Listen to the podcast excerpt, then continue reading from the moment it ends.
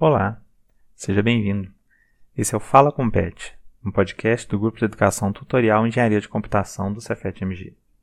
E aí pessoal, tudo bem? Eu sou Marcos Paulo, eu sou Scrum da equipe de eventos do Compete e sejam bem-vindos a mais um Fala Compete. Hoje eu estou aqui com a Bruna, que ela também é da, do Compete, da equipe de eventos. Fala pessoal, Bruna aqui. E a gente está com o nosso querido convidado, que é o Felipe, que ele está agora lá na Alemanha, cinco horas depois da gente. Dá um aí, Felipe.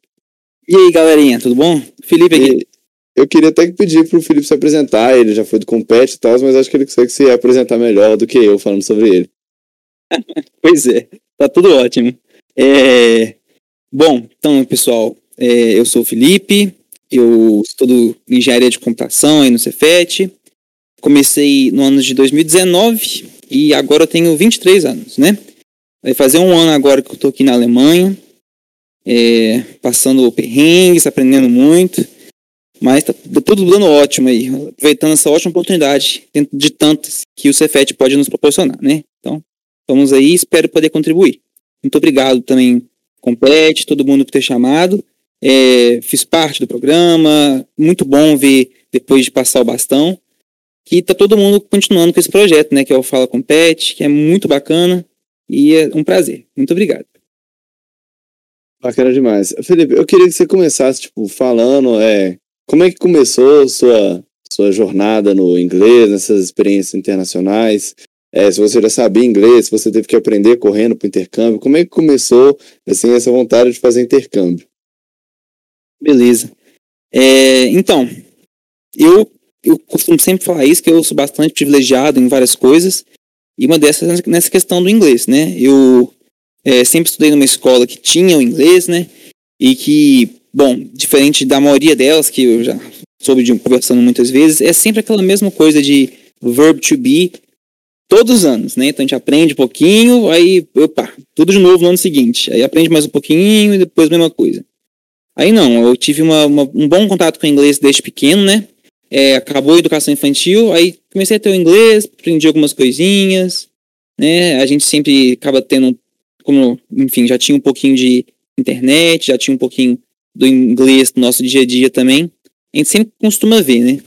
É, uma coisa que eu lembrei engraçada até, que, é, por exemplo, tem delivery, né? Ou drive-thru. São palavras que hoje em dia a gente quase que fala normalmente no dia a dia do português, mas que quando eu era pequeno eu lembro que eu ficava doido tentando entender o que, que era aquilo, o que, que aquele negócio significava.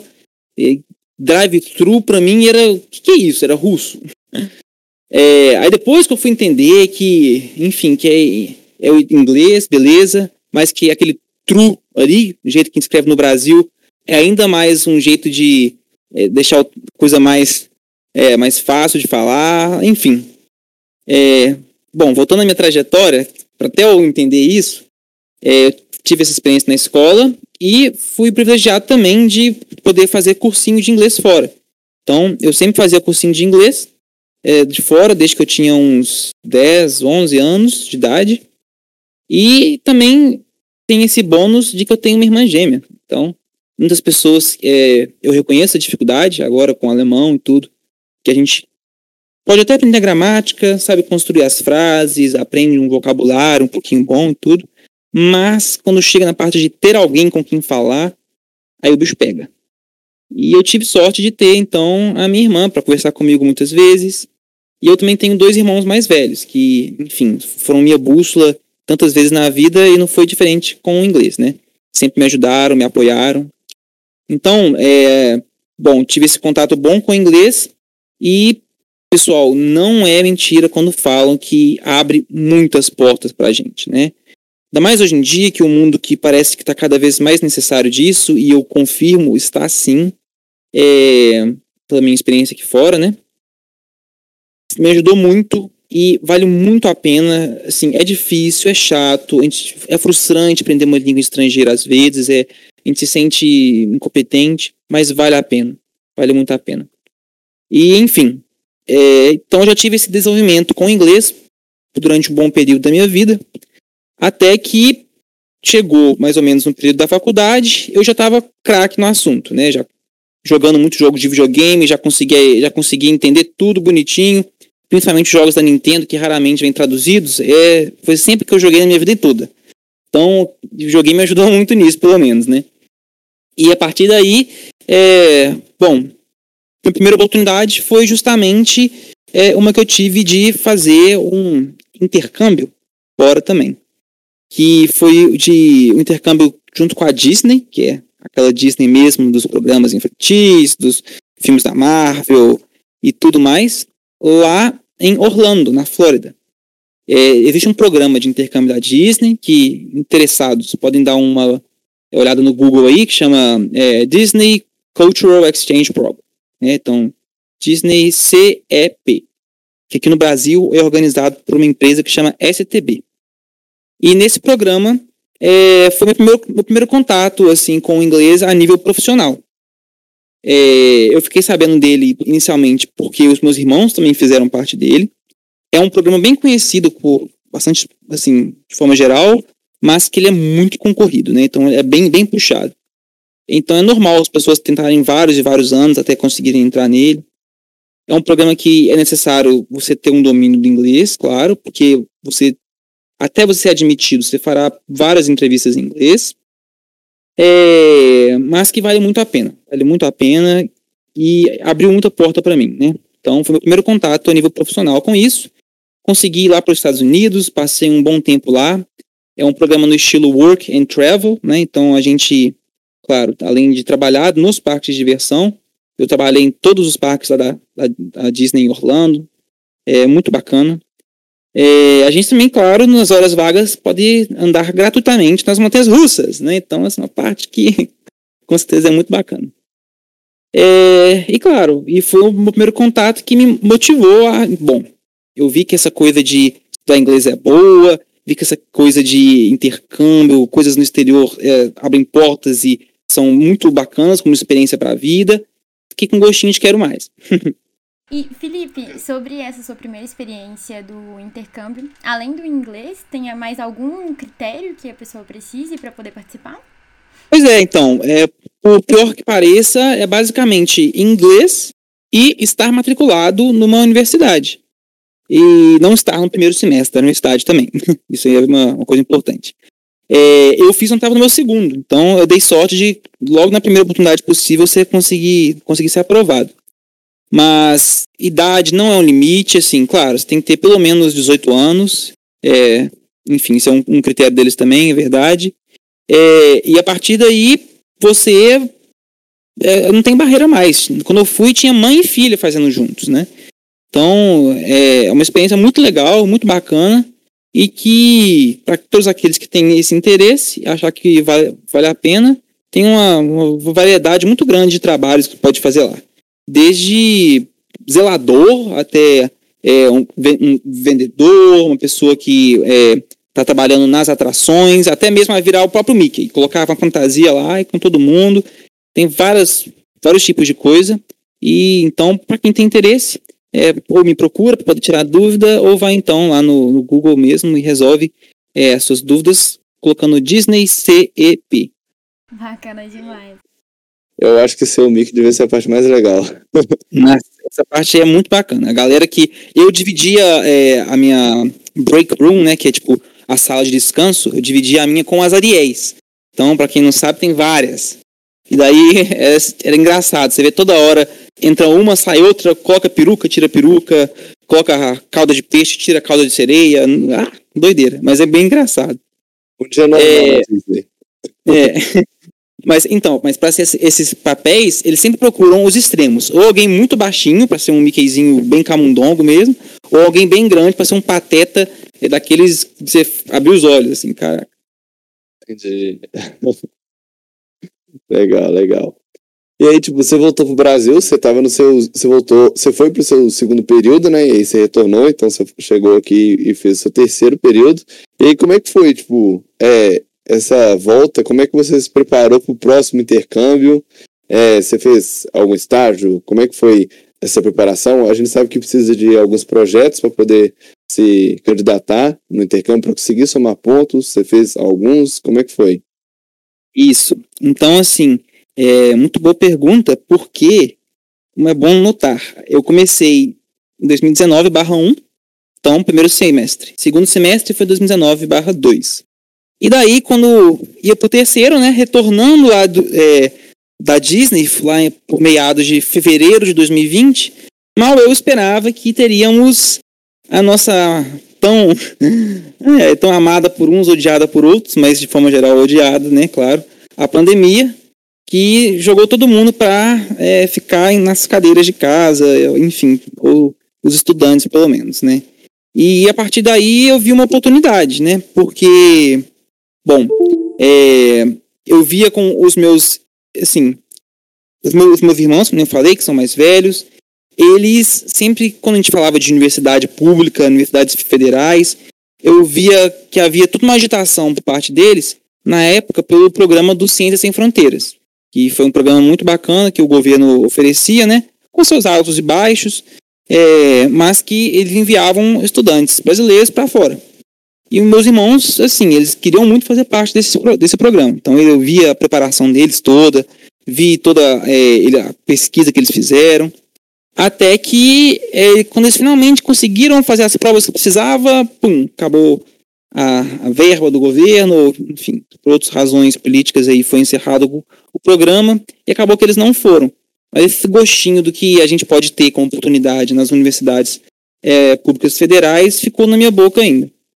É, aí, bom, entrando no, chegando no Cefet, eu acabei é, conhecendo muitos meus amigos principalmente aqueles que eu fui fazendo em programas extra classe, ou seja, qualquer tipo de é, equipes de competições, ou se não, como o próprio compete, é, é um dos critérios para que você possa estar tá somando pontos para poder você se candidatar para os intercâmbios, é estar tá fazendo parte de várias dessas é, atividades extracurriculares, né?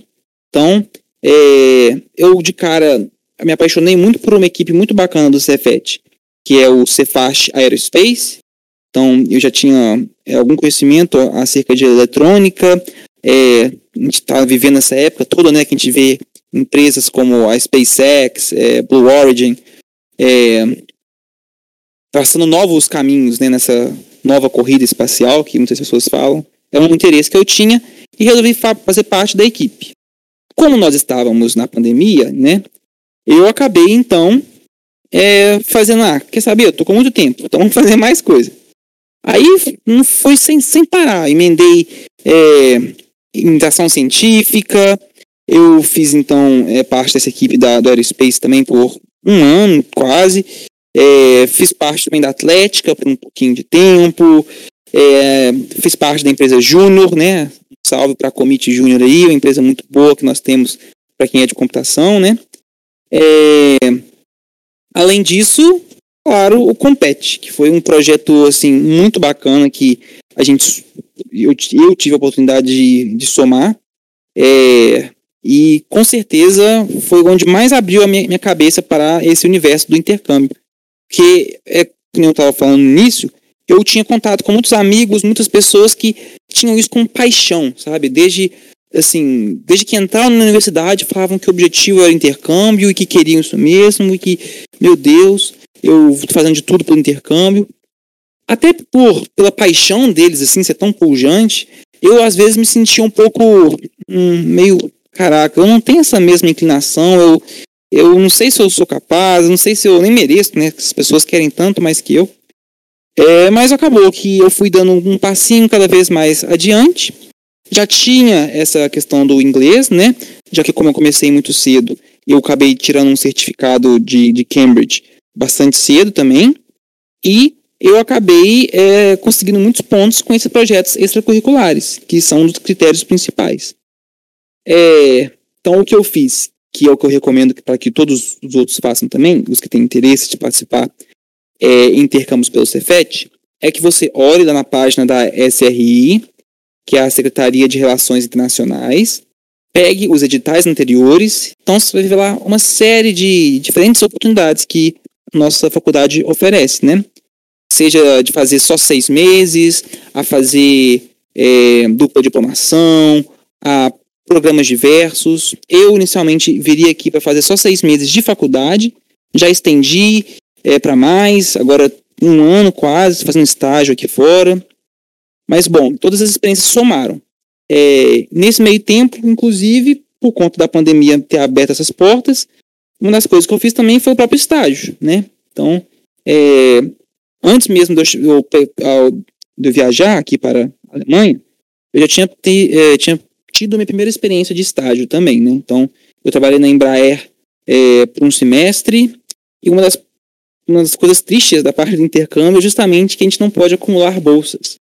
Então, como lá era um estágio remunerado na Embraer, eu acabei tendo que abrir mão do, da minha bolsa de estágio lá para poder vir para cá.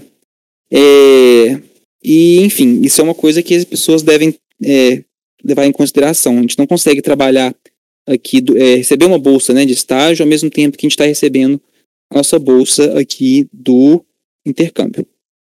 Mas, bom, então essas foram as minhas principais experiências, assim, enquanto eu estive antes de vir para o intercâmbio. Somado tudo isso num, num, num currículozão, no formato que eles pedem para a submissão do intercâmbio, eu acabei então me classificando muito bem e me preparei muito para as entrevistas, que já adianto que no maior, quase no mesmo estilo de entrevistas para empresas, é, claro, é, com as devidas formalidades, com tudo muito bem funda é, fundamentado. E daí deu tudo certo, graças a Deus. Cheguei aqui, tá tudo tranquilo e tô aproveitando o programa. Normalmente nessas entrevistas eles perguntam mais sobre você ou também perguntam é, sobre a faculdade, sobre uma, uma possível grade que você vai fazer, você que tem que montar essa grade, é, você vai conseguir bater as horas, como é que, como é que funciona? Beleza. Então, é, em relação à entrevista em si, a entrevista, que nem eu falei, ela é muito próxima de uma entrevista de emprego. Então, muitas vezes eles vão perguntar perguntas de como que você pode agregar ao, assim, por que nós devemos escolher você para ser o intercambista do Cefet? O que você vai poder trazer de lá para poder é, devolver para o Cefet como compensação, né? Por nós estávamos te levando para lá, pagando bolsa e tudo. É, já perguntando quais são os seus objetivos ao estar lá. Então, putz, é, putz, se você já que, se você já quiser, por exemplo, estar pensando, não, eu vou estar tentando alcançar um mestrado mais para frente, eu vou conseguir me desenvolver como um pesquisador, ou se não, vou apenas é, criar contatos para o mercado de trabalho. Enfim, são tipos de perguntas que eles fazem por lá. E, e bom, é, uma vez feitas essas perguntas na, na entrevista, é, você se preparando para elas, você consegue responder elas na maior, assim, maior é, responsabilidade possível e muito provavelmente aqueles que já estão melhor classificados é, por conta das pontuações é, de atividades extra-classe, eles acabam sendo os escolhidos. A não ser que, é claro, uma pessoa chegar muito não. Assim, que não se prepara, realmente não consegue pontuação boa. Mas a dica é essa: é com tranquilidade, é fazer tudo com é, profissionalismo, na medida do possível, né? E consegue é, adquirir, então, essa, essa, nossa oportunidade muito bacana do intercâmbio. É, mas, bom, é, aí já puxando para outra parte que você tinha me perguntado, é, aí pode fazer a pergunta de novo, que agora eu já esqueci a outra parte, por favor. Então, eu vou até aproveitar desse, a, a entrevista em português, né? Ou ela Isso. é então, é, ela é totalmente em português, mas é, vai haver alguns momentos, né? Pode haver, não necessariamente é assim, mas eles já adiantam que pode haver alguns momentos em que eles vão dando uma pergunta em inglês. Então, claro, para um intercâmbio em Portugal, por exemplo, o nível de inglês que, que é necessário não é daquele tão mais avançado, até porque é um país que é lusófono, né? Fala a nossa mesma língua portuguesa, é, quem sabe até melhor que a gente, né? Ou, enfim, respeitando as, as diversas é, region, os regionalismos da língua, mas é, dependendo de onde você está, isso vai ser pedido mais ou pedido menos. No meu caso, que era a Alemanha, isso foi pedido. Então, a entrevista foi toda em português, mas houve momentos em que ela fazia é, perguntas em inglês para testar mesmo se você vai saber se comunicar, né? Isso é muito importante. E Entendi. claro, uma vez que, como requisito do próprio edital é você ter é, um certificado do inglês, espera-se que você tenha algum conhecimento também. E já adianto, é necessário. É muito necessário. Então, de novo, para todos aqueles que pensam em fazer o intercâmbio, galera, investimento no inglês é um investimento para a vida. É muito necessário e eu vejo assim é, como essencial mesmo. É aquele papo chato, mas é verdade. É, é, bom já deixar avisado, porque o pessoal precisa realmente preparar, precisa de, um, de uma certificação, de um TOEFL, de um IELTS. Agora, ainda mais que a entrevista pode ter partes em, em inglês e ninguém quer ser desclassificado na, na última parte do, da seleção, né? Então, é bom que já deixa avisado para quem quer ir ou para a França ou para a Alemanha, que são países que vão precisar desse inglês, é, que já, já se preparem. É, Olha como é que foi? Opa, não, não, pode falar, pode falar. É, olha só que na, na França ainda é mais difícil, porque o pessoal lá não gosta de falar francês, então, é, é, de falar inglês, perdão. Então o pessoal não gosta de falar inglês lá. E por conta disso, mesmo inglês pode ser uma camada de dificuldade. É, além de aprender inglês, vai ter que aprender mais uma língua, né? é, é, o bicho pega. Mas para quem busca oportunidade, acho que é até uma boa oportunidade, né? De ir é, conseguindo aprender novas línguas, virar um poliglota aí. A Europa está aí com diversos países e é, facilmente é, é fácil de você conseguir fazer esse intercâmbio cultural, aprendendo novos idiomas, novas culturas e tudo mais. Isso, Para quem isso busca mesmo. isso. É assim mesmo. Assim, não tomem isso como um desencorajamento mesmo, né? É, que realmente seja um desafio, né? Como muitas coisas na vida a gente tem que correr atrás para fazer. A língua, né, é uma dessas que é chata, que às vezes a gente sente incapaz, a gente peleja, a gente gasta muito tempo, muitas horas, avança bem devagarinho. Eu vejo isso muito com o alemão, que eu também estudo, né, como língua estrangeira. E, enfim, é, eu entendo esse sentimento daqueles que estão tentando aprender e têm dificuldade. É, fiquem tranquilos que esse desenvolvimento vem natural. E, Felipe, além dessa barreira da língua, a gente também tem a questão cultural, né? Como que foi para você essa adaptação à realidade, ao dia a dia daí? Tem até a questão do fuso também, que, que influencia. Mas como que foi para você se adaptar? Gente, isso aí é importante, viu? É, enfim, eu, quando eu cheguei, estava meados do inverno alemão, né? Que, enfim, a Alemanha é um dos países em que o inverno é bastante rigoroso.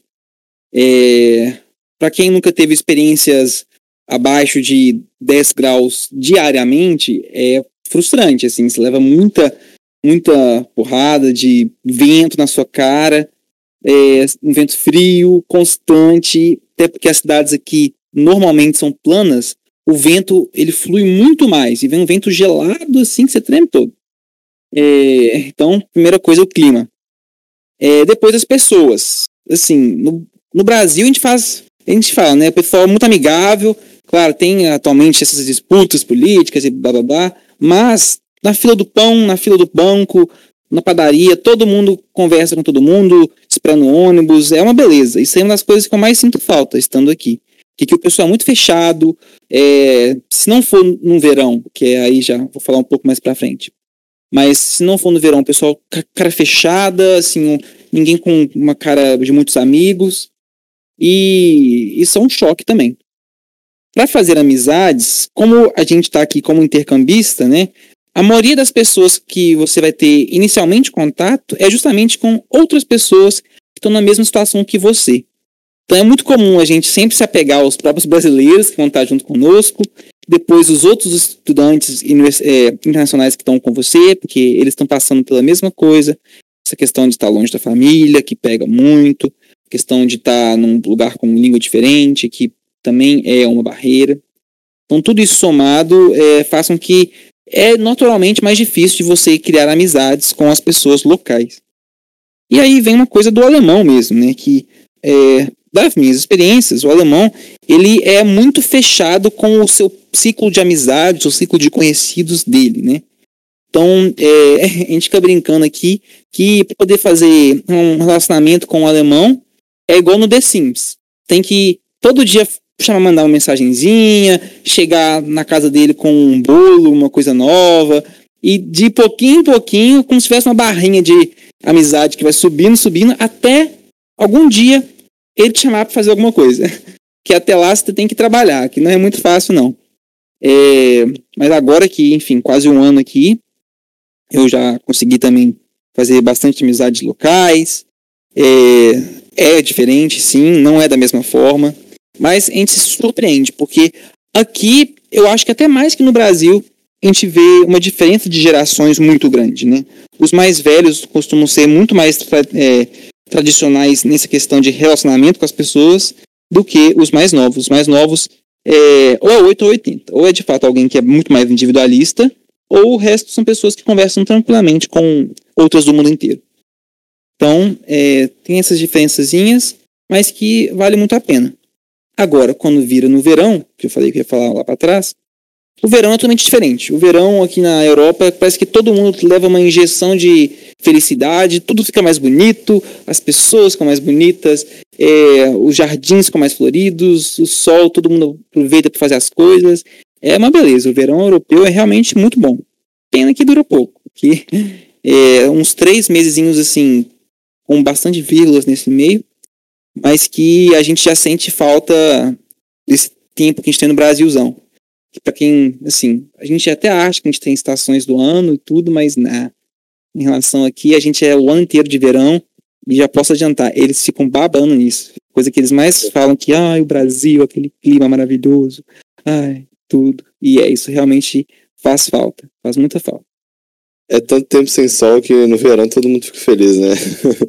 e é verdade. Isso, assim, eu, claro, não tenho propriedade nenhuma para falar isso, mas tem estudos aí que eu já ouvi falar né? Então, enfim, é, que se você ficar sem tomar é, sol, que é o que acontece que muita, muitas vezes, seja na primavera, seja no outono, ou principalmente no inverno, você, primeiro, fica com a saúde comprometida, porque você não consegue as vitaminas é, necessárias, fica com sono comprometido, porque é, você fica com dificuldades para ficar cansado de noite.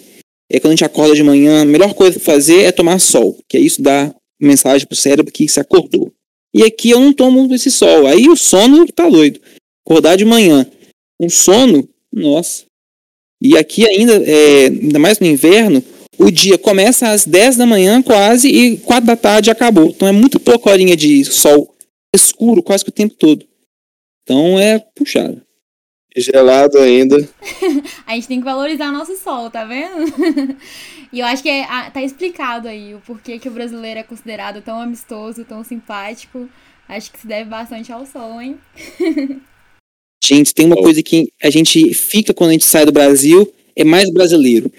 Com mais vontade de falar bem do Brasil, com mais vontade de amar esse povão nosso tão bacana, tão diferente, tão único. E assim, é, é muito bom o sentimento que a gente fica quando a gente sai do Brasil e começa a ouvir do Brasil. A gente vira um, o maior defensor do Brasil do mundo, porque é como se fosse algo muito precioso pra gente, como deve ser, né? Muito bom. Como é que é a reação das pessoas quando você fala que é do Brasil? Elas então, bem, mal? É nessas horas que você vê que todo mundo fez o cursinho de estereótipos 1.0, né?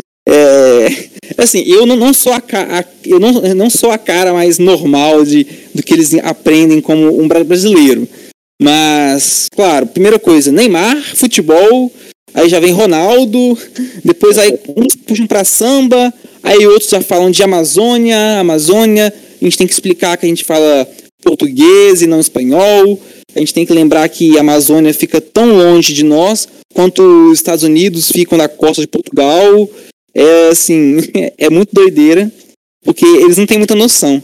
Vale lembrar que, por exemplo, nosso estado de Minas Gerais é muito maior do que a Alemanha, o país. Né? Então as dimensões para eles é totalmente, são totalmente incompreensíveis.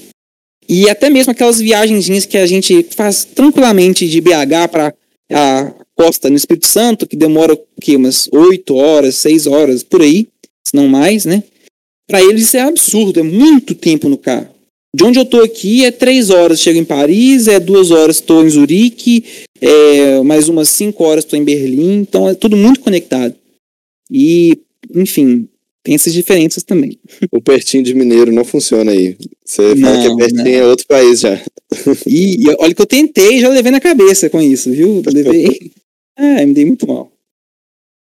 É, e voltando lá, aquela parte que você tinha falado da entrevista e tal, é, e como é que foi depois que você foi selecionado? Bom, como é que foi se preparar para ir para a Alemanha? Beleza, então, fui selecionado, muito feliz, é, feliz por um lado que, putz, oportunidade que eu estava querendo, é, vou ter todo um horizonte pela frente, ao mesmo tempo triste, porque, né, eu tive que deixar a Embraer, empresa grande, empresa bacana, é, deixar família, namorada, que isso pesa pra caramba também, né? Todos aqueles é, que estão namorando e que pensam em ir para posterior ser uma coisa que pesa. É, bom, e daí começaram os preparativos. Já aceita, sabe que é uma coisa temporária, né? Até porque uma das condições, né, assim, é que de fato você vai ficar lá por um tempo, depois você vai voltar para o Brasil para poder somar ao nosso país aquilo que você aprendeu lá fora. Esse é o objetivo. E a partir daí, é, a gente começou a ter o primeiro contato com os nossos colegas de intercâmbio. Então, eu conheci os outros meninos dos outros cursos que iriam junto comigo. No meu caso, eu era o único de computação e havia mais um menino de é, engenharia elétrica e um outro de engenharia civil. E a gente se conheceu, a gente é, cria nossos grupos de WhatsApp e tudo. E no meu caso, teve a necessidade que a SRI colocou, tudo muda de acordo com os editais também, né? O pós. Mas no meu caso, é, até por conta da Covid, a gente teve que preparar todo é, um certo procedimento para o que, que iria acontecer, como que a gente iria nos, é, nos programar e, no final, apresentar isso é, como se fosse numa tarde de apresentações de cada cidade de intercâmbio. Então, eu e os meninos preparamos uma apresentação com tudo que ia ser feito lá, como que nós iríamos apresentar a nossa instituição, o Cefet, para os estrangeiros. E a partir daí, é, feita essa apresentação, a gente já pôde começar a arrumar as malas. É, isso eu lembro que o resultado saiu em setembro, se eu não me engano, setembro, outubro, resultado do intercâmbio. Esse essa entrevista aí, não, essa apresentação foi por meados de janeiro e em fevereiro eu já estava lá. Já estava aqui, né, no caso. É, aqui em Karlsruhe, que é a cidade que eu estou na Alemanha. E a partir daí, é, bom, malas prontas, é, dado, dado o beijo na família, pedido bênção da mãe e do pai, foi, fui com Deus e cheguei aqui desde então, no que eu falei, no plano inverno, né, com um sorrisão na cara e me sentindo o maior turista possível. Chegando aqui, é, eles sempre colocam a data de chegada mais ou menos umas duas, três semanas antes do início do semestre, para a gente poder já se familiarizando com algumas coisas, né? Então foi quando eu tive o primeiro contato com o meu dormitório, que na Alemanha é muito comum ter dormitórios, que são mais ou menos como um apartamento com vários quartos, vários quartos, e que em cada um deles mora uma pessoa são quartinhos pequenininhos. E com uma cozinha compartilhada, com banheiros compartilhados, com, enfim, quase tudo compartilhado. Como eu já tinha tido uma experiência parecida com essa lá nos Estados Unidos, pela Disney, para mim foi fichinha. Até porque na Disney é, era um quarto onde moravam várias pessoas em beliches. Já aqui eu tinha meu próprio quarto. Então para mim é mordomia. Eu tava me sentindo, pô, privacidade nível elevado a 10. Então foi muito bom. Bacana, bacana. E aí, como é que foi, tipo, esse começo de aulas e tal? A sua adaptação lá? É, bom, eu. É, é, importante lembrar que quando eu cheguei aqui, eu já tinha algum conhecimento de alemão. Então, isso ajuda muito nos primeiros dias. Até principalmente para vocês chegar do aeroporto, né, que o aeroporto mais perto de Karlsruhe aqui é o de Frankfurt. E de sair do aeroporto até chegar na cidade, até se assentar é, tudo certinho no seu quarto, aí já começam os primeiros desafios, né? Você olha para passagem, você tem que ver onde que pega o trem, tem que escolher, é, ver se o seu assento tá certo, tem que saber em qual estação descer, tem que entender o que, que a mulher do, do trem tá falando. Só a própria experiência de andar de trem, né? Que pra gente, é, enfim, do Brasil já é muito rara, né? Dado algumas exceções de cidades que tem metrô. É, bom, só disso já é uma experiência diferente por si só. E lembrando que você está com aquela cara de bobo, de turista, que é tudo novo, que é tudo bacana, que ouvindo pessoas falar outra língua, é sem saber se está entendendo ou se estão te xingando, enfim, tudo isso junto. Dando foto é... pra mãe no WhatsApp o tempo todo. Você tá maluco. Pousou, a primeira coisa que tem que mandar é falar: pai, mãe, cheguei, cheguei, tá tudo bem, meu Comi. avião sobreviveu, tá tudo jóia. e essa parte é importantíssima. E a partir daí, é, dadas as primeiras semanas, aqui na, em Sua, eles sempre colocam um estudante que eles chamam de buddy, né? Que também temos oportunidade de ser buddy brasileiros. É, inclusive, visitem o site da SRI para poder ver sobre essa possibilidade, né?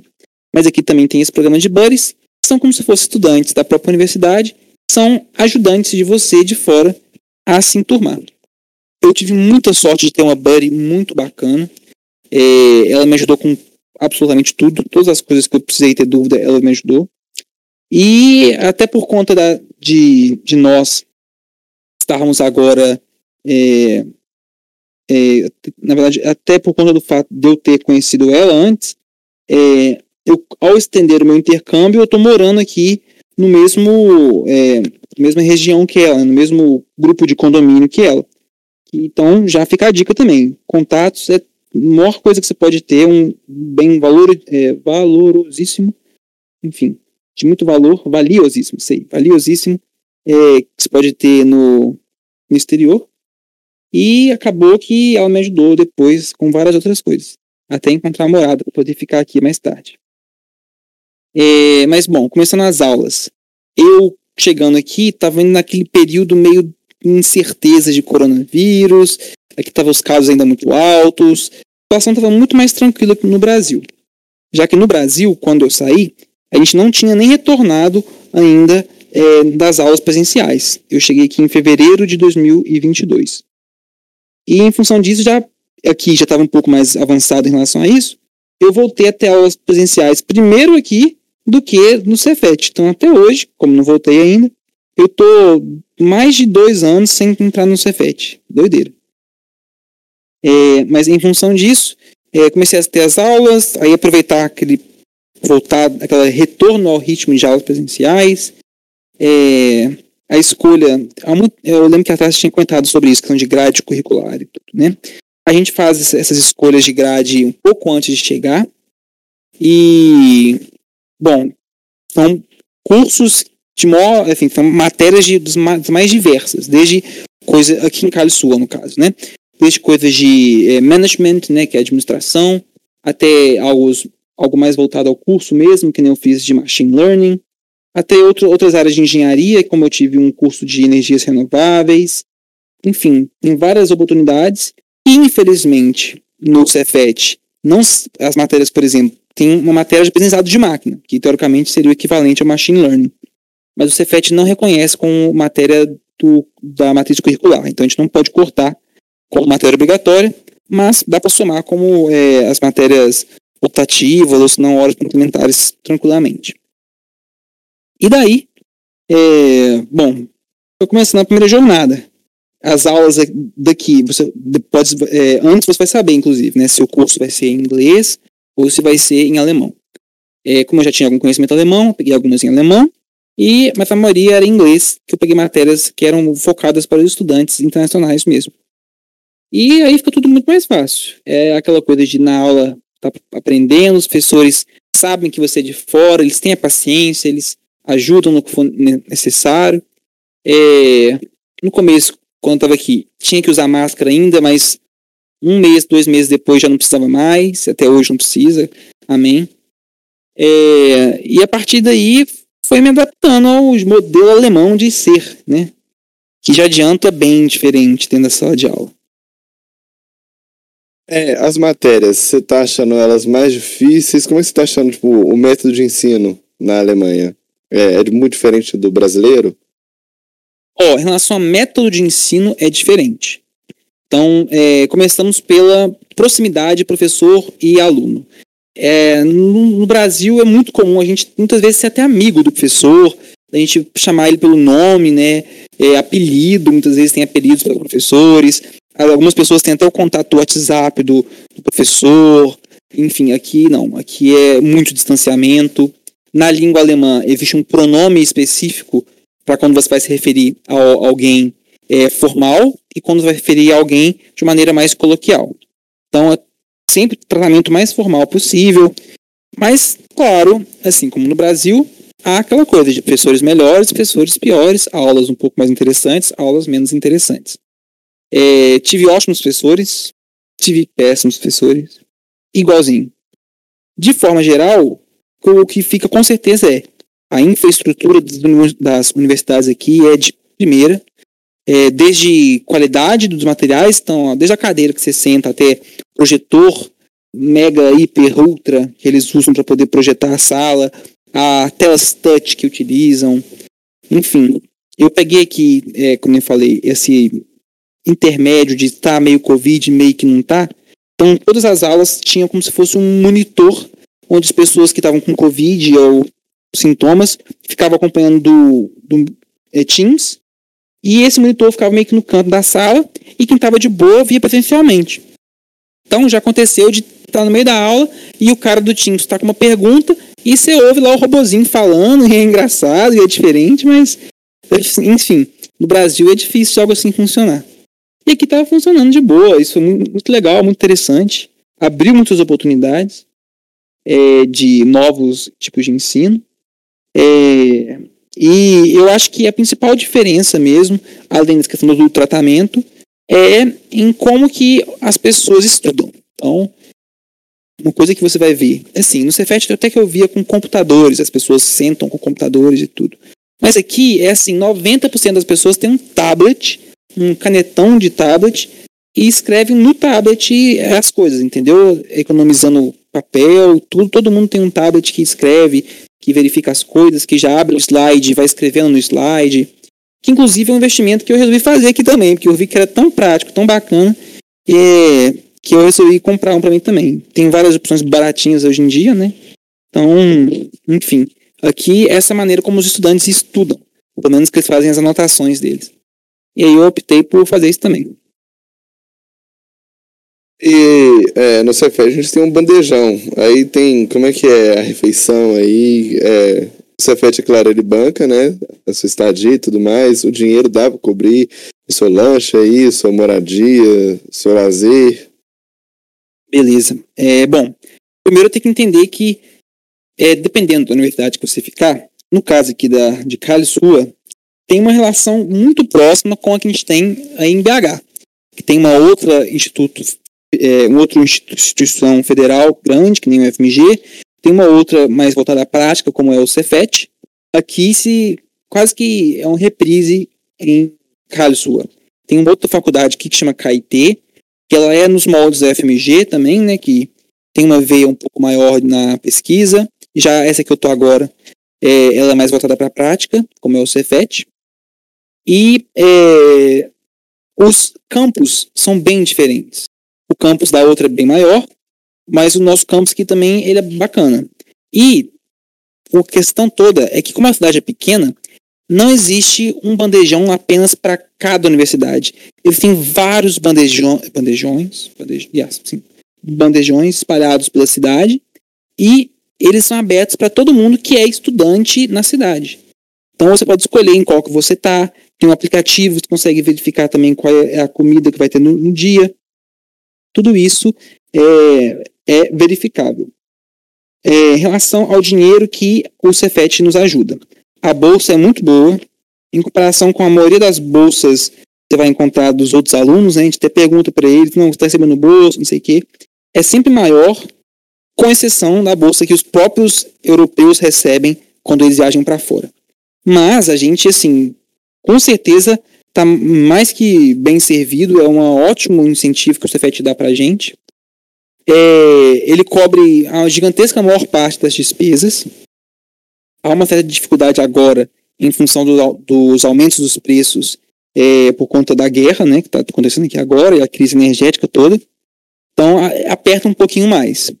É, e tudo isso vai depender também do valor que vai ser colocado para a bolsa na minha época era em torno dos 700 euros, que é muito que isso, é um dinheiro muito grande. Só que o aluguel aqui na Europa é muito caro. Então, só de aluguel dos 700 já iam 300, Aí vai somando o plano de saúde, que é obrigatório, aí já corta um bocado.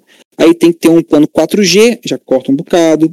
Aí você tem que ter, é, enfim, outros gastos diários, como lavar roupa, próprio de alimentação. Fica um pouco apertado, mas dá sim, entendeu? Não, não uma vida de luxo, mas é, uma, é com certeza uma ajuda gigantesca que o Cefet nos dá, né? Temos que ser muito orgulhosos disso, que realmente eles brigam para conseguir um valor tão bom desse e a gente consegue ver de fato que é bem à frente das outras universidades. Sim, não dá para ficar o luxo, mas dá para se manter tranquilamente.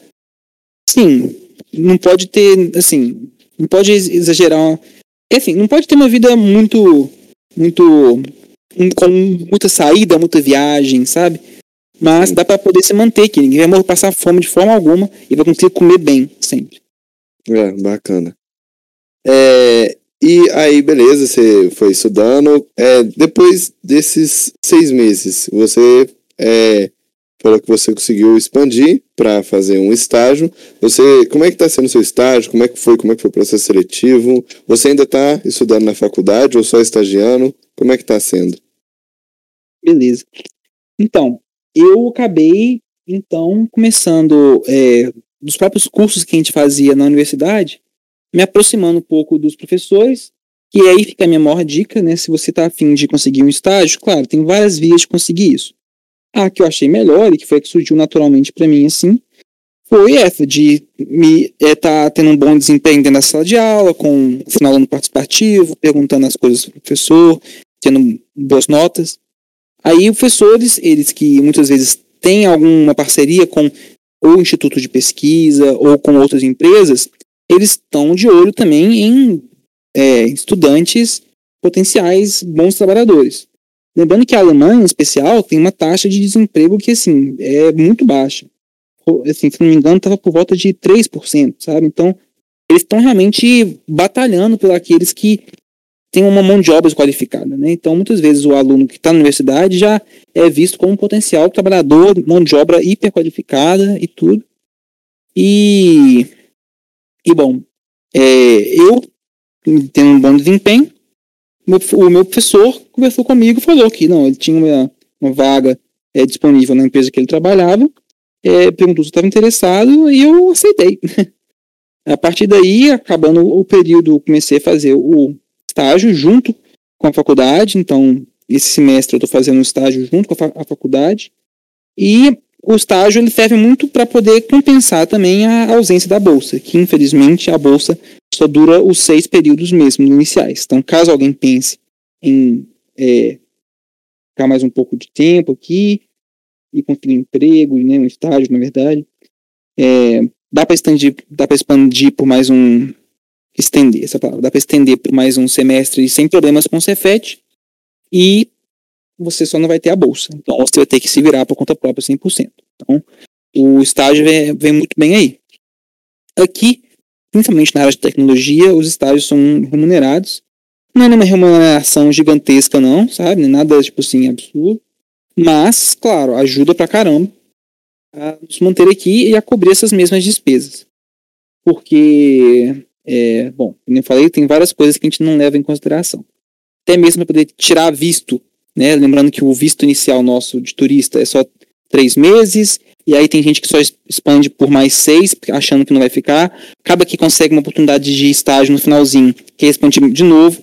Cada movimentação dessa de visto é mais dinheiro que você tem que pagar, pagar, pagar. Então é, é necessário estar tá com as contas em dia aí. É... Então, bom, foi isso que, que aconteceu até conseguir meu estágio. Aí eu trabalho atualmente na Siemens, que é uma empresa bem conhecida, né, bem tradicional, alemã que está envolvida na área de engenharia em várias frentes. Eu trabalho agora com desenvolvimento de software, mas exatamente em aplicações para dispositivos de realidade virtual, né, de VR, como o pessoal fala. E a gente desenvolve aplicações para esses dispositivos. E Felipe, é, a gente falou um pouquinho aqui sobre a realidade acadêmica e as suas diferenças. A realidade profissional aí também é muito diferente da daqui? Você teve dificuldades em se adaptar também? Como que foi? Então, é, nesse ponto vão, vão entrar algumas, algumas, alguns pontos importantes a se levantar. Primeiro, você fala a língua do local, porque você falando a língua do local, isso abre muito mais possibilidades. Segundo, é, como funciona a sua empresa? Ela é uma empresa grande, tradicional, como é a Siemens, por exemplo, ou ela é uma startup, uma empresa menor? Que tudo isso, assim como no Brasil, vai mudar a estrutura de como funciona. De forma geral, é, é, a hierarquia é um pouco mais, mais é, bem prezada aqui. É, as pessoas, de fato, existe, como eu falei, esse pronome de tratamento diferente, existe uma camada de respeito e me menor proximidade entre as pessoas. É, claro, para quem está num ambiente de startup, isso vai ser bem menos visível. Mas, da mesma forma, eu sinto que aqui as pessoas elas têm mais independência com algumas coisas. Então, é, no Brasil, às vezes a gente fica muito é, refém da hierarquia da empresa em si e você acaba que não tem muita independência dentro do seu local. Então você tem sempre que levar é, aquilo, pelo menos era assim comigo nas minhas experiências no Brasil, né? Aquela sua demanda, você às vezes tem que falar com o seu chefe, que o chefe tem que falar com o chefe dele, ou enfim. Aqui muitas vezes você já pode pular alguns degraus e conversar direto, sem problema. Você pode estar tá, é, tendo um contato maior é, sem ficar muito preso com essas amarras da, do poder de decisão né, das pessoas que tomam essa decisão. E isso foi muito bacana para mim até, até o momento. Foi muito interessante e foi muito diferente de algumas experiências que eu tive no Brasil. Mas isso fica muito mais dependente da, da cultura da empresa, daquilo que ela quer. Se trata-se de uma, uma empresa que é local ou se é uma empresa de fora, né? Muita gente acaba vindo aqui para Europa, mas trabalha para uma empresa americana. Não alguém trabalha, sei lá, na Vale e está trabalhando em algum lugar aqui da Europa. O próprio Embraer também tinha escritórios aqui na Europa. Então, é, dependendo da cultura da empresa, você sente isso muito bem. É, mas uma coisa que é geral é que se você é alguém que trabalha na Alemanha, e eu ouço dizer da Europa toda, né, apesar de ter exceções, você vai pagar muitos e muitos impostos. Então, assim, seja qual for o emprego que você tiver, você vai ganhar muito dinheiro ou que não, é, você vai pagar muito imposto. Então, se prepare para poder estar tá, tá sempre vendo, é, quando você for é, receber dinheiro, a carga de imposto aqui é muito grande. Claro, do Brasil também é absurdo, né? Mas aqui é, eles tentam fazer um, um mecanismo no qual você é, todas as, as, pessoas se equilibram, né? Então, é, paga-se bastante imposto. E o, o, imposto, apesar de também ser embutido nos, nos, é, nos, produtos, ele é uma parcela grande dele é justamente retirada é, diretamente do seu salário. Então, complicado. Mas é assim que funciona. Então, assim. É, pelo menos é, esse dinheiro é reinvestido para a sociedade, né? Na própria cidade, na própria infraestrutura do país e tudo mais. Exatamente. Ah, e e é, é difícil conciliar o emprego e a faculdade? Tudo isso depende também de qual é o contrato que você faz. Então, existem aqui na Alemanha várias possibilidades de contrato diferente. É, da mesma forma que no Brasil você também pode colocar, se você quer fazer um estágio 30 horas semanais, tem gente que faz mais, gente que faz menos. É, o meu, eu não faço muito tempo, então para mim é tranquilamente conciliável. E não tem pesado muito, não. E até porque eu sabendo que ia fazer estágio, também não, não peguei muitas matérias na faculdade, né? É, então acaba que vai de cada um. A questão que tem que levar em consideração é que o dia aqui começa mais tarde que no Brasil. Então, se você for acordar às 6 horas da manhã aqui, vai estar tá escuro, assim, breu mesmo, parecer que está 5, 4 da manhã no Brasil. Vai estar tá frio para dedéu. Muitas vezes você que é, uns lugares não tem ônibus, então você tem que ir andando até a estação de trem, ou senão você vai de bicicleta. Então, bicicleta no frio, no escuro, de manhãzinha, é muito difícil. Então, tem que saber também que seu dia aqui rende menos e colocar é, esses asteriscos, né? na, sobre a mesa, é, eu diria que vai depender muito do seu ritmo como pessoa individual e qual vai ser a sua disposição para poder estar tá fazendo isso.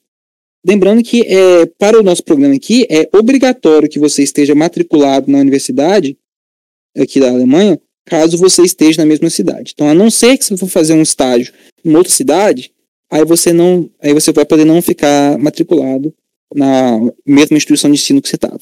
Caso contrário, você tem que se matricular aqui na universidade. Então, por isso mesmo que eu também não estou só trabalhando. Entendi, mas por exemplo, se você quisesse fazer um estágio em outra cidade, você se matricularia é, em outra faculdade? Não precisa. Não precisa?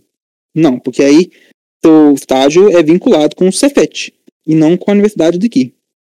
Entendi. Aí você poderia só estagiar, sem estudar. Exato. Entendi. E esse tempo que você fica fora, ele é contabilizado na carga tipo, horária do Cefet, aquele prazo máximo de formação que você tem? Então, essa é uma boa pergunta. Essa aí eu não sei responder. Eu não sei responder. Eu acredito que ele é um, assim, que tem asteriscos aí, sabe? Então, para uhum. caso as pessoas precisem de uma extensão maior de tempo, eu creio, então é achismo, que ele é ele é levado em consideração como uma possibilidade de expandir um pouco mais, sim. Entendi. E é, você está gostando? Quanto tempo que falta para você acabar o seu estágio e voltar para o Brasil? Então, é, é, tudo bastante variável aqui. Dependendo muito das situações, as coisas mudam, os cenários mudam. Por via de regra, a gente pode ficar um semestre e expandir por mais um, e depois nós retornamos. Mas, por exemplo, antes de eu chegar aqui, é, haviam também pessoas que passaram tempo de pandemia aqui e conseguiram ficar por mais tempo. Então, vai depender das circunstâncias. Aqui, atualmente, temos a guerra em solo europeu, mas que é um outro país, a distância da Alemanha para a Ucrânia não é maior do que do Brasil, é, do que de Minas para Ceará, sabe? Algo assim. Uhum. Então, é, é uma realidade que aqui a gente ouve falar muito mais que no Brasil. É, a gente convive com essa questão da, da, da guerra mais intensamente. Governo que já emitiu é, a necessidade das pessoas se prepararem para é, corte de energia, cortes na água, estoque de alimentos. Tem gente falando até em é, já compras de é, alguns comprimidos contra radiação. Tá, o bicho tá pegando, né? Então Nossa. tudo isso pode mudar. Mas em relação ao que está planejado, é para eu finalizar um ano. Então eu saí em fevereiro de 22 e voltaria em fevereiro de 23. Hum, entendi. Eu, particularmente, espero que você possa aproveitar mais. Ah, Ficar mais tempo na, na Europa, deve ser bacana. É, o problema é que não consegue cortar matérias né, no Cefet. Isso. Mas aí, vamos à, à questão. Claro, essa parte de você é, formar o mais rápido possível é bacana, com certeza é.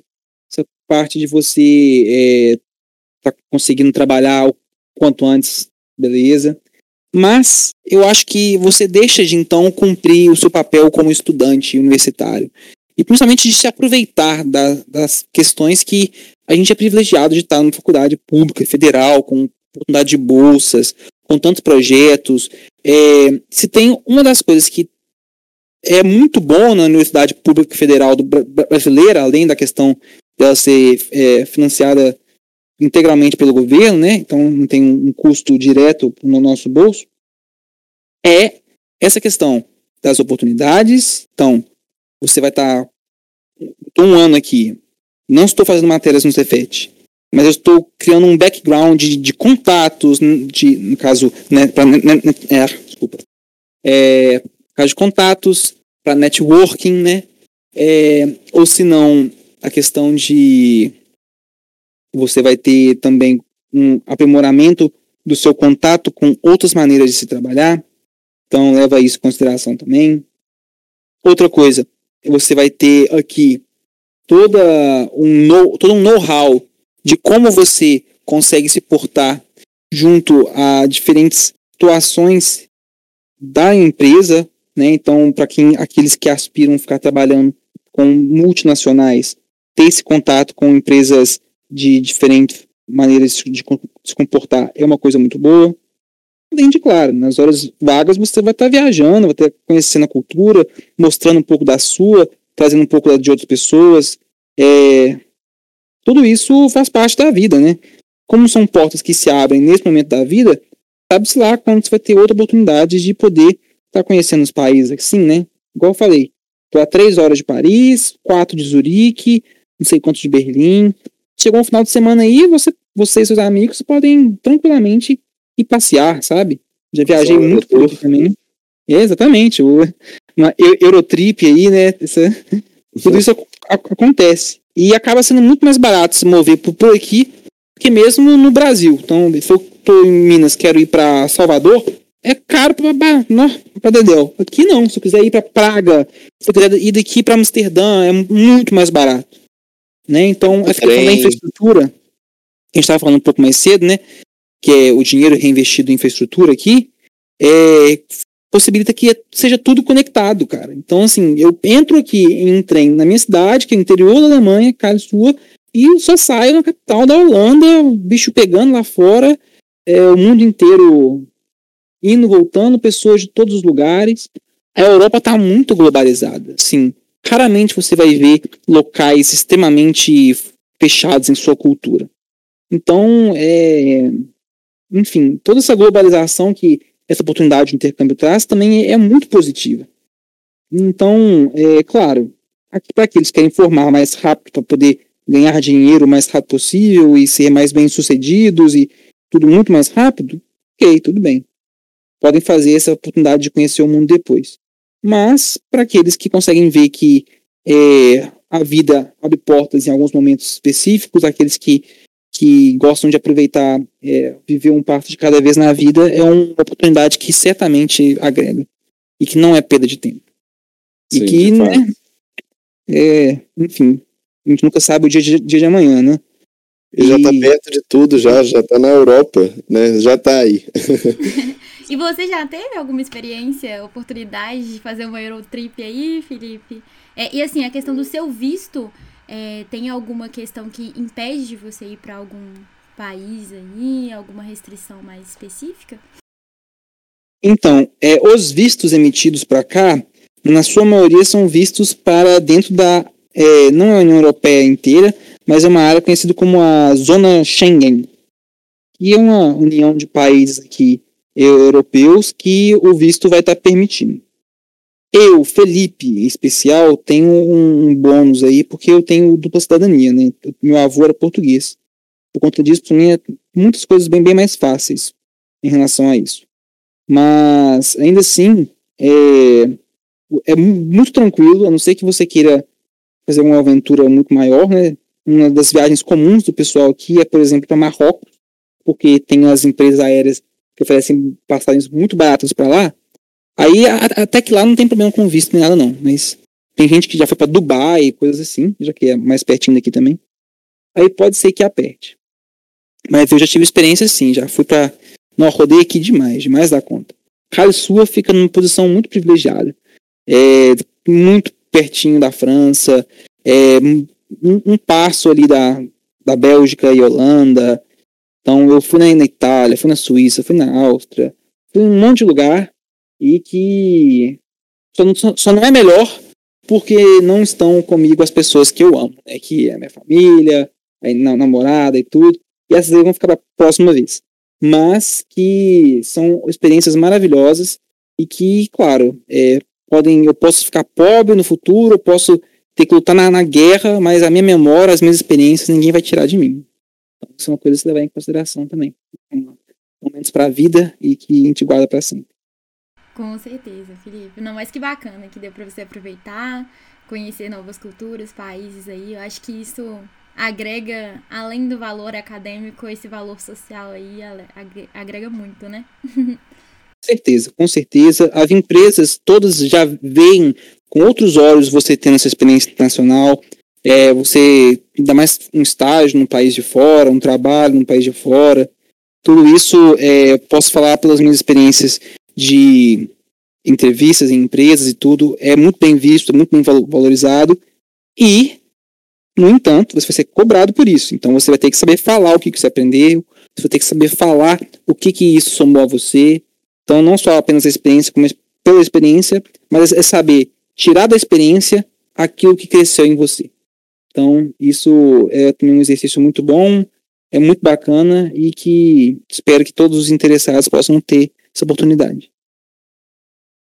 Bacana. Eu vou fazer só a última pergunta, Felipe, porque acho que a gente já está estourando o horário. Para quem não sabe, a gente está é, gravando às 9h20 da noite no Brasil, na Alemanha já é 12h20 da manhã.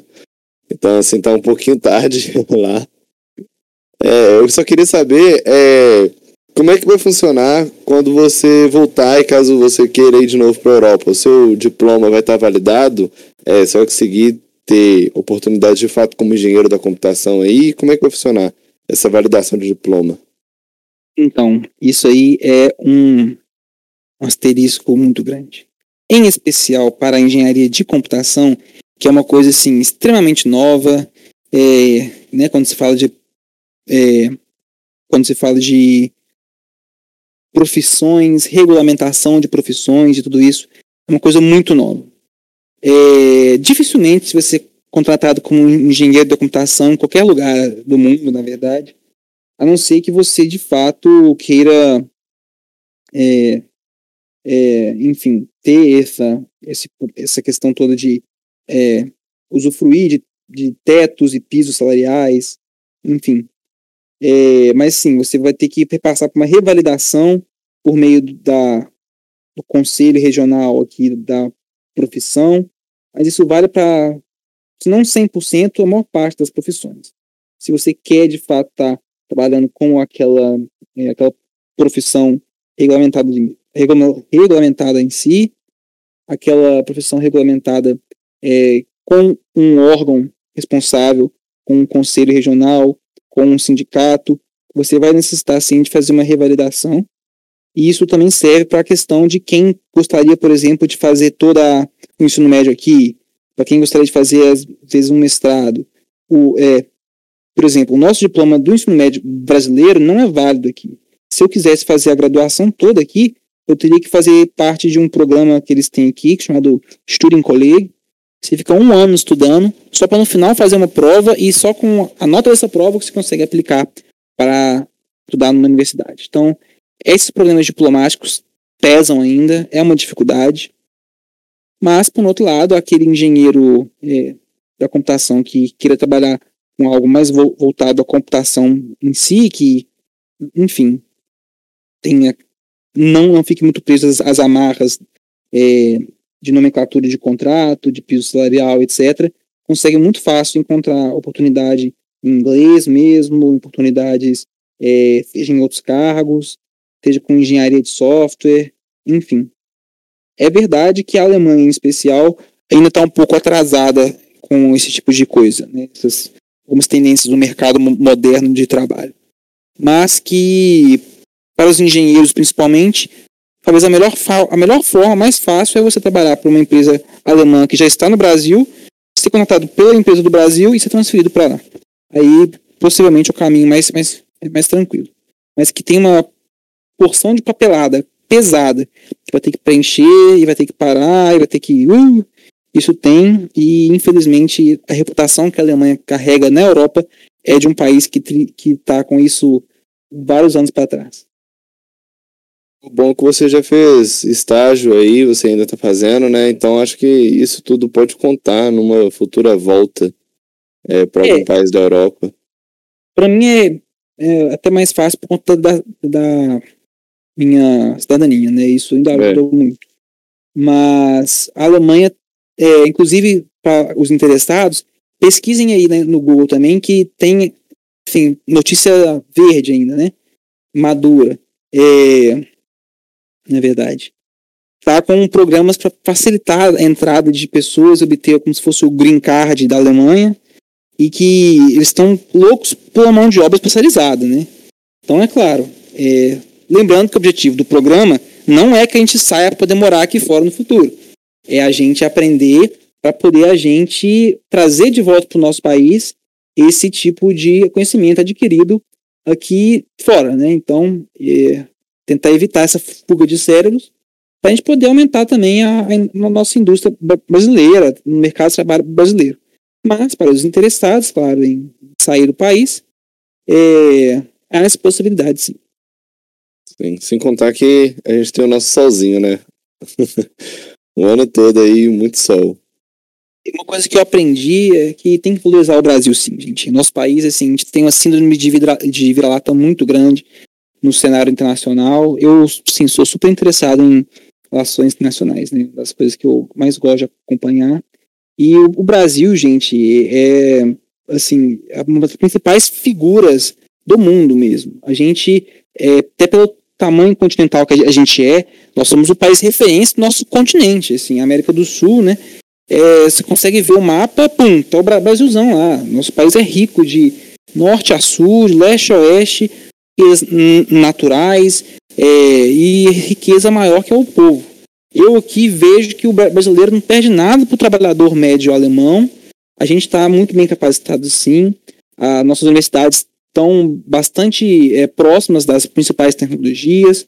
Temos ótimos professores, ótimos profissionais, ótimos alunos. Então, é, se tem uma mensagem que é boa de deixar, é isso, que não tem essa síndrome de vira-lata. O brasileiro, especialmente aquele da área de TI, é muito valorizado e bem visto no exterior. A gente é um país, assim, de imensas condições de superar as nossas dificuldades e que rezo e torço para que um dia nós possamos estar é, tá figurando ainda como um dos países de melhor destaque na economia mundial. Né? Então, depende a nós, futura geração, estarmos correndo atrás para isso. Né? Então é. Sim. De fato, espero que possamos é, transformar o Brasil cada vez um país melhor. É, sem essa fuga de cérebros, igual você falou, vamos lá para a Europa buscar novos conhecimentos e voltar para o Brasil e poder aplicar no nosso país. Isso. Retornar o investimento que o Cefet está colocando na gente, né? Exato. Esse, esse é o objetivo do programa, no final das contas, né? O programa é para isso, o programa do, do, do Cefet. Mas, claro, assim, é, cada um vai ter os, as suas escolhas de vida, vai, cada um vai ter suas preferências. É, enfim, é muito bacana e certamente é, encontrando aquilo que vai ser o melhor para a família de cada um é, e aquilo que, que vai fazer a pessoa seguir a sua carreira profissional como bem querer.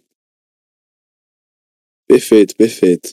É, Felipe, eu acho que eu queria te agradecer por esse bate-papo. Eu queria perguntar até se você tem mais alguma coisa a cumprimentar, a falar um pouco pro pessoal sobre alguma coisa do intercâmbio, sobre alguma etapa do processo.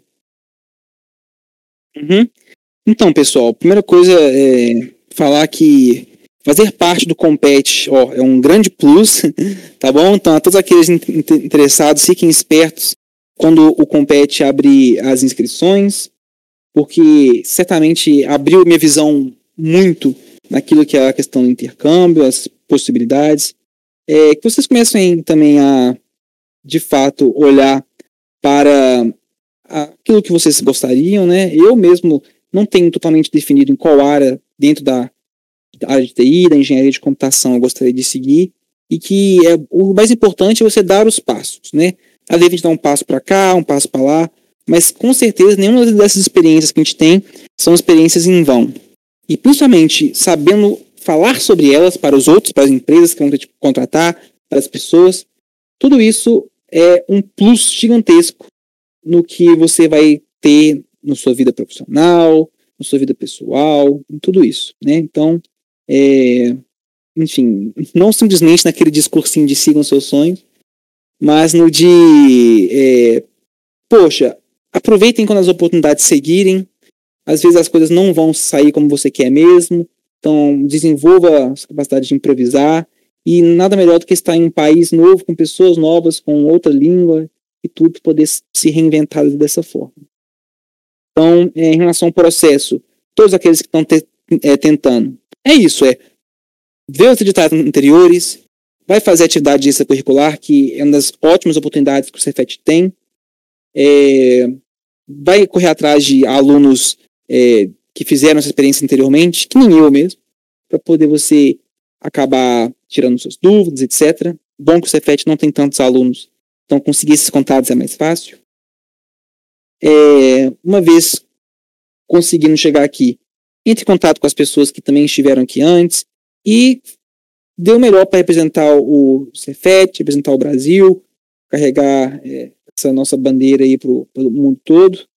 E ah, isso aí, se Deus quiser, vai dar tudo certo, todos aqueles que desejam vão conseguir. Não temos vagas infinitas, mas é normal de, às vezes, ter mais vagas do que pessoas tentando. Em especial no curso de computação, já aconteceu algumas vezes. Então, assim, não se acanhe pela concorrência, porque, no fim das contas, o Cefet, ele nos ajuda muito. E as outras universidades estão doidinhas para receber estudantes de nós, né? Então, é, preparem-se para aqueles que têm interesse. Para aqueles que não têm interesse, muito obrigado de qualquer forma pela conversa. Espero ter conseguido passar um pouquinho da minha experiência para vocês. E claro, é, depois as minhas redes sociais aí vão estar divulgadas para vocês poderem é, tirar suas dúvidas comigo ou o que seja necessário. Então, muito obrigado também pela oportunidade, pessoal do Compete. De novo, foi muito bom fazer parte do, do projeto junto com vocês. Foi muito bom começar esse Fala Compete é, que vê que tá, chegou até mim, né? Chegou até mim é porque o projeto está expandindo para é, vários horizontes mesmo.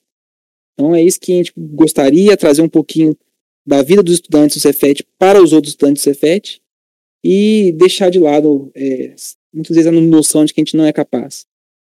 Então, vamos, vamos firme, vamos forte e amém.